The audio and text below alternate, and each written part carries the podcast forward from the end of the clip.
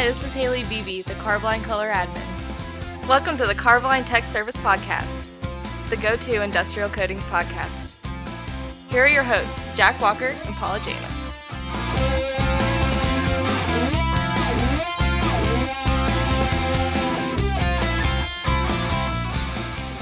All right, Paul, here we are again, the Carboline Tech Service Podcast. I don't even have to say that anymore, but I can't not. I know it's kind of one of those bad habits when we're when we're pushing 150 episodes now. But Those habits are hard to break. you really like to bring that up like every week. I'm like truly of amazed. feat. Congrats, Paul. You did your job. Good for you. you know, we're still not talking about that thing that's totally going to happen with uh, he who should not be named. That's right. Yeah. So what we're going to do today, though, is we're bringing a new, uh, soon-to-be old friend back on the show. That's Brian Cheshire. He's uh, our market manager for water wastewater. Hey, Brian, right. how's it going?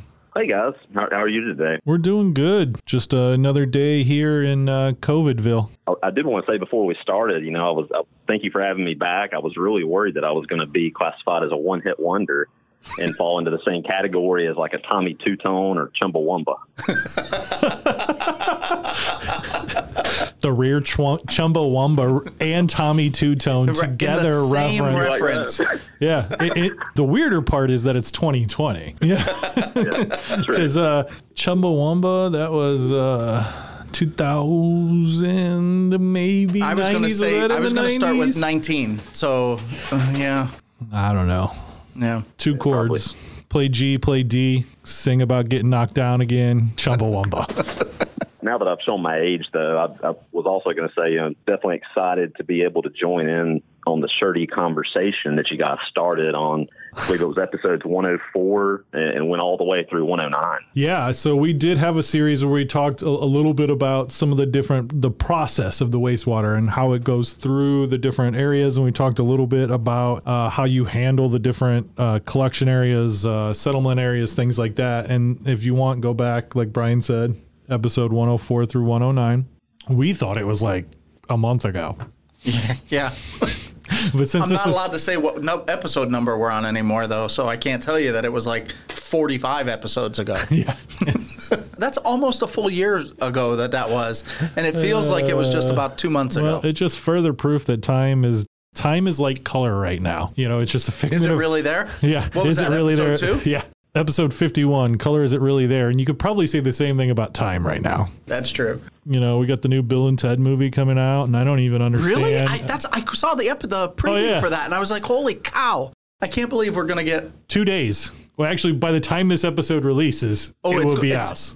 It'll be out. Excellent. That's what party on, dude. Yeah, that was a deliberate. So we have Brian back, and we're, we didn't bring Brian back to talk about Bill and Ted or Tommy Two Tone. Well, I don't even know what Tommy Two Tone's song was. anyway, uh, uh, we're going to talk about uh, one of the guides that SSPC has for the water wastewater market, and that is SSPC Technology Guide 27. That's recommended performance properties for liquid applied organic polymeric coatings and linings for concrete structures and municipal wastewater facilities. now I know Jack is going to edit this because he gets to do the editing. So you didn't hear the three outtakes he had before he got that mouthful of words together in a single coherent sentence. Yeah, I'm going to edit that too. Anyway, so Brian, why don't you give us a quick overview of what this guide covers? Yeah, sure thing. So before jumping into that, though, I did want to mention, you know, when, when, when you get into wastewater treatment facilities and then even in the collection systems, you've got other substrate, you know, I guess to code and account for, you know, steel, ductile iron, aluminum, various surfaces. But concrete by far is the most widely used building material in these wastewater treatment facilities. And steel is, is honestly, you know, much easier to prepare and coat, uh, while concrete, yeah, as you guys have talked about before on the show, it's, it's a much more dynamic substrate and definitely requires some additional considerations.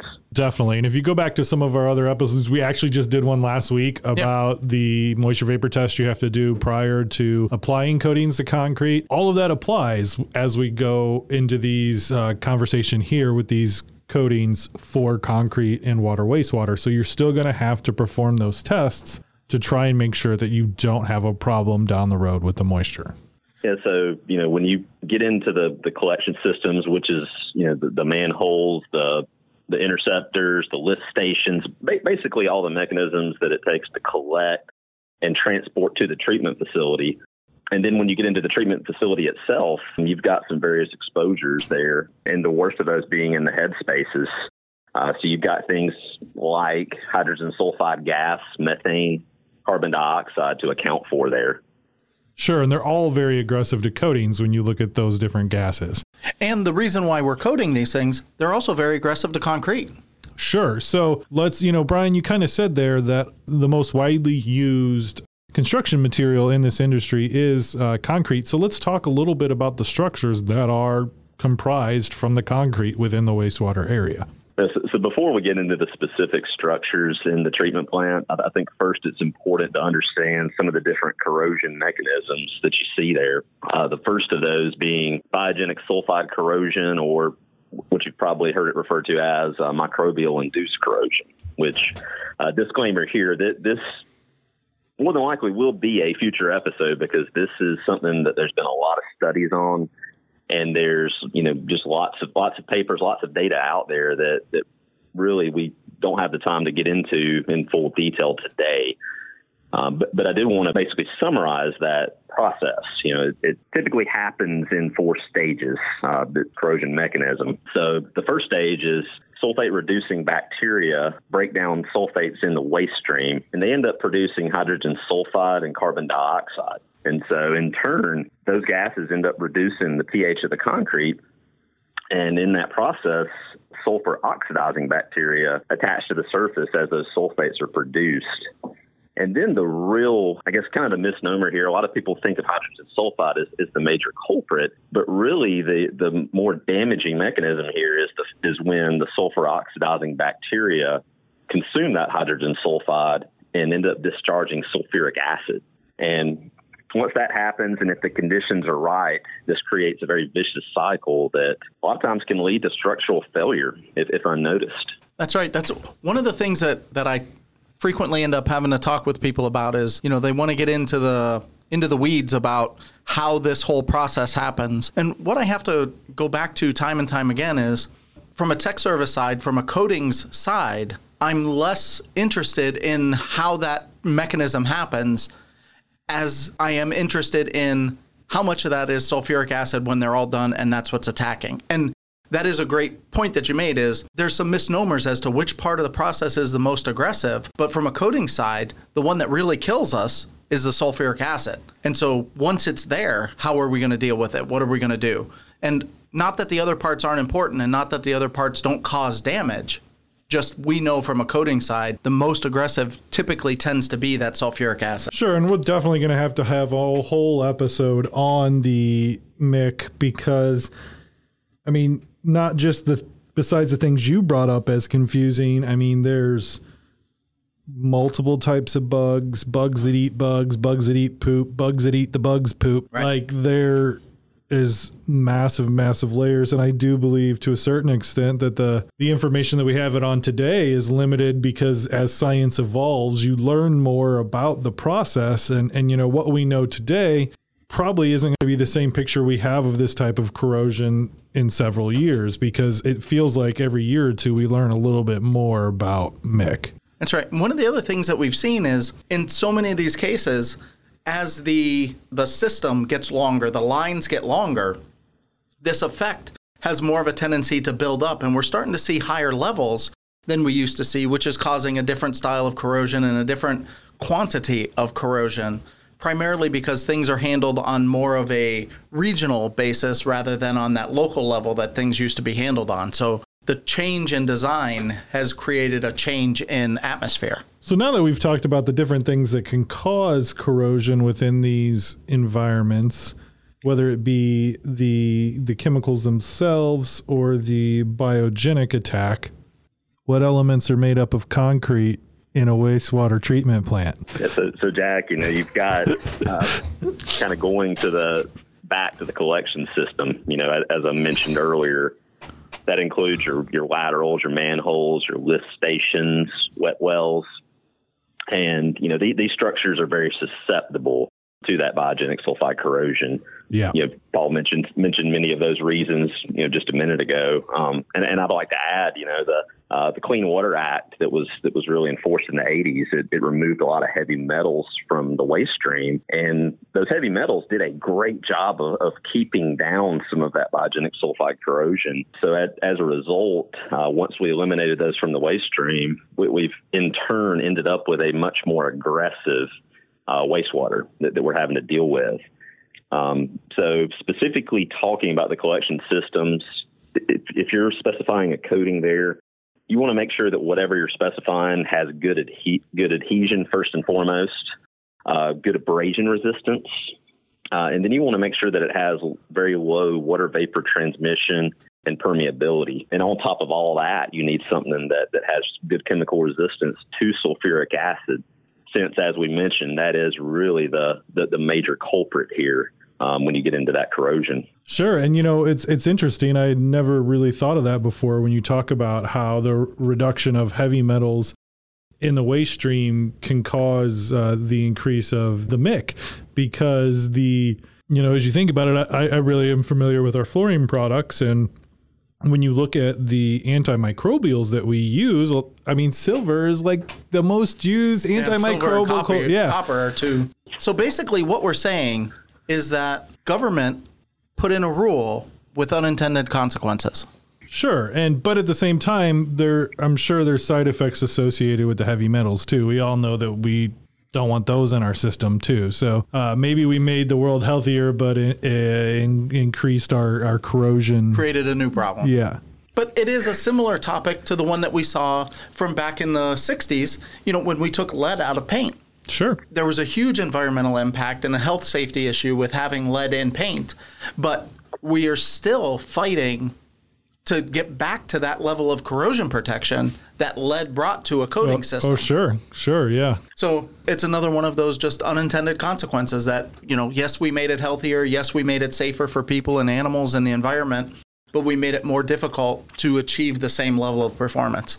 All right, guys, I want to talk to you about Phenoline Tank Shield. This lining is designed for the internals of tanks, valves, and pipes. It is good in a wide range of chemical commodities. It's good for potable water, it's good for fuels, oils, all of those services it is incredibly great for. You get plural component performance out of a single leg product that's huge and it doesn't have any solvent in it. So that's the Phenoline Tank Shield, guys. You definitely need to check it out so now that we've covered collection systems, uh, so, so, basically the job of the collection system is is to get the, the wastewater that you want to treat to the actual treatment plant.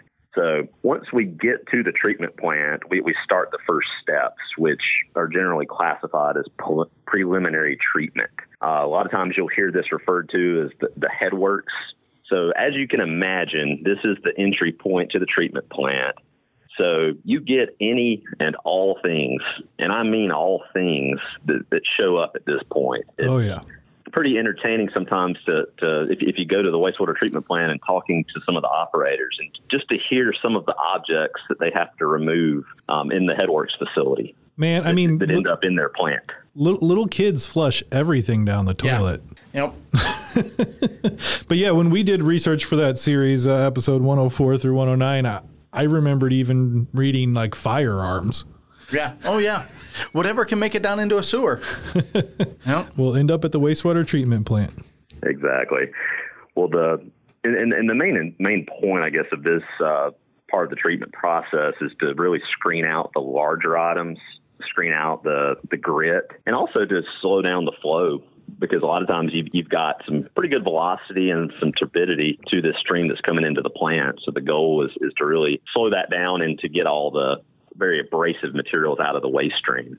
As you can imagine, you know, because this is dealing with the very septic, untreated wastewater, uh, these structures in the headworks are extremely susceptible to biogenic sulfide corrosion. And when selecting a coating or lining in these these areas, you want to make sure that you've got a material that will have very good adhesion once again, extremely good abrasion resistance because of the larger objects and the grit that are coming in coming in through this part of the process. And then also, you know, you want to be able to have good chemical resistance uh, for any any coating or lining that you select here.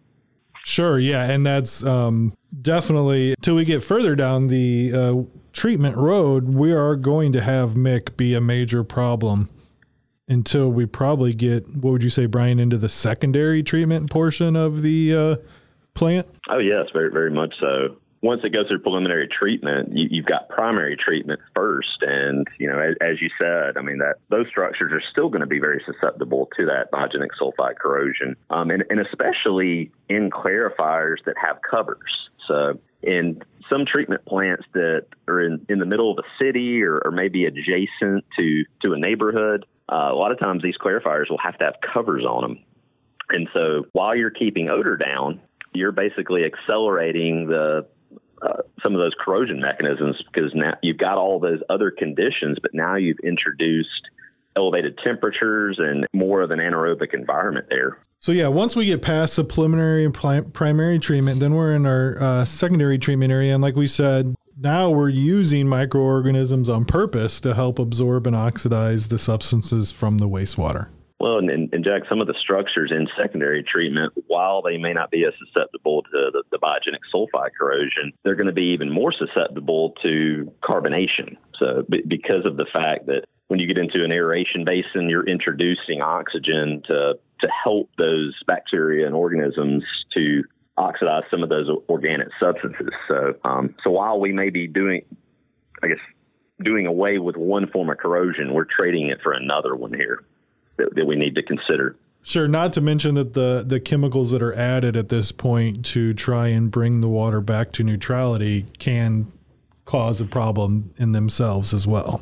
You're correct there, yes. And I mean, some of those chemicals, I mean, you've got things like sodium hypochlorite, sodium bisulfate, aluminum sulfate, and ferric chloride that, that, that can cause other issues, you know, other, other corrosion issues. So, really, what we're saying is when we're talking about the whole process of the wastewater collection system from the beginning collection point to the final distribution point where we release clean water back into our environmental water sources. It really is a very aggressive environment, both for the concrete and any steel that may be involved. But really, we talk about concrete being the main thing here concrete and the coatings that are involved. And so you really need to make sure that the coating systems that you apply in these areas are able to tolerate all of these different environments. You need to make sure that you can handle whether it's a biological corrosion or an abrasion or an impact or more chemical attacks that happen down the road. You need to be specifically zeroing in on what part of the system and what can I put in that's going to have the best life. Because let's face it, as citizens, we're all paying for this. And you want to put in the best system that you can that's going to last the longest and give you the best service life out of each part of it. So it needs to be a full understanding and a full system approach as to how we're going to attack these problems. Sure. And so as we kind of come back around to Technology Guide 27, not that we really left it because as you look at this guide, it outlines everything that we just talked about the different parts of the wastewater treatment plant, where the heavy corrosion areas, what those forms of corrosion are. Right. And then what they do is as you identify all of these properties that are needed, they give you performance requirements for the coatings.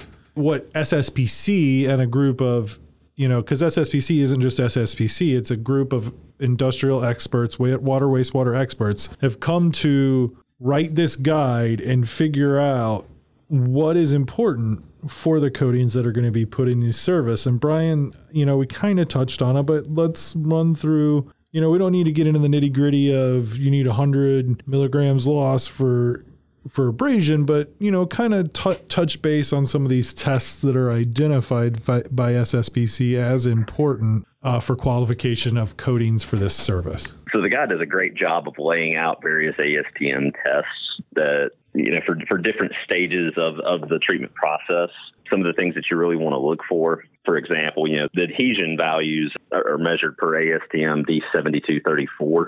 And then from there, abrasion resistance, you know, as we mentioned earlier, that's very important in the earlier stages of the treatment process. So the guide here references ASTM D4060 as a means to, to quantify that. And then, as we mentioned in the head spaces and some of the once again, some of the beginning stages of the treatment process, you know, you, you really want to be able to specify linings that you know, have, have low values on water vapor transmission, water vapor permeance. Mhm. Um, Yep. and the guide here, you know, definitely gives out some further specifics there on the different methods because, as with a lot of ASTM tests, there's different methods and different um, ways you can you can measure, I guess, and then still be within that standard. And then one of the other standards that they mention here, and, and I think this could be an entire episode as well, is ASTM G210. So what this test is, it's called the the SWAT test or severe wastewater analysis test. And what this test tries to do is is it tries to duplicate the corrosive environment in, in a headspace, you know. So for, for manholes, for headworks, for primary clarifiers, being able to have a coating that, that more or less will hold up to these conditions is going to be very important. And then the last things that the guide lays out, you know, naturally you want to have a coating that has very good tensile strength. And then also, you know, the chemical resistance. And, and that chemical resistance may be different throughout the process. You know, earlier in the process, we may need to hold up more to just sulfuric acid, whereas when we get into the secondary treatment phase, having to hold up to a whole other list of chemicals there. And this isn't even really mentioning um, an- another big part of wastewater treatment plants, and, and I know it's something very near and dear to your heart, Jack, is, is secondary containment. Sure. You know, and you can almost look at that as a as a whole topic in and of itself. There, that one guide may not do do justice there. Exactly. And you're exactly right on the G210. So, Brian, I think this gives us a really good overview of the SSPC Technology Guide 27 and what it does. You know, it'll be linked in our show notes when you guys take a listen to this. Like, if you're a specifier writing specifications for water, wastewater, and you're not working off this guide, I know I say this a lot when we go over these different specifications, but this this guide really will make sure that you end up with a coating that works, and that's ultimately what everybody wants, right? That's right. the coating manufacturer, the engineer, the contractor, the owner, we all want a coating that works. So you, you need to follow what industry experts have identified as major qualifications for the coatings. And uh, if you do that, you'll have a successful project and everything will be good. Yeah. All right, Brian. Well, thank you very much for coming on the show. Yeah, thank you guys. Get used to Brian. He'll be back on next month, and we're going to kind of have a little water, wastewater every month check in with Brian. It'll be a new topic. It only took us three years to catch our stride, but I think we've actually got a plan that's more than just this afternoon. Shh, no, no, we don't do that here. All right, for Paul, I'm Jack. Thanks. We'll see you next week. And so, for the Carboline Tech Service Podcast, I'm Paul. And I'm Jack. And We'd like to thank you for your support. Who put the line in Carboline?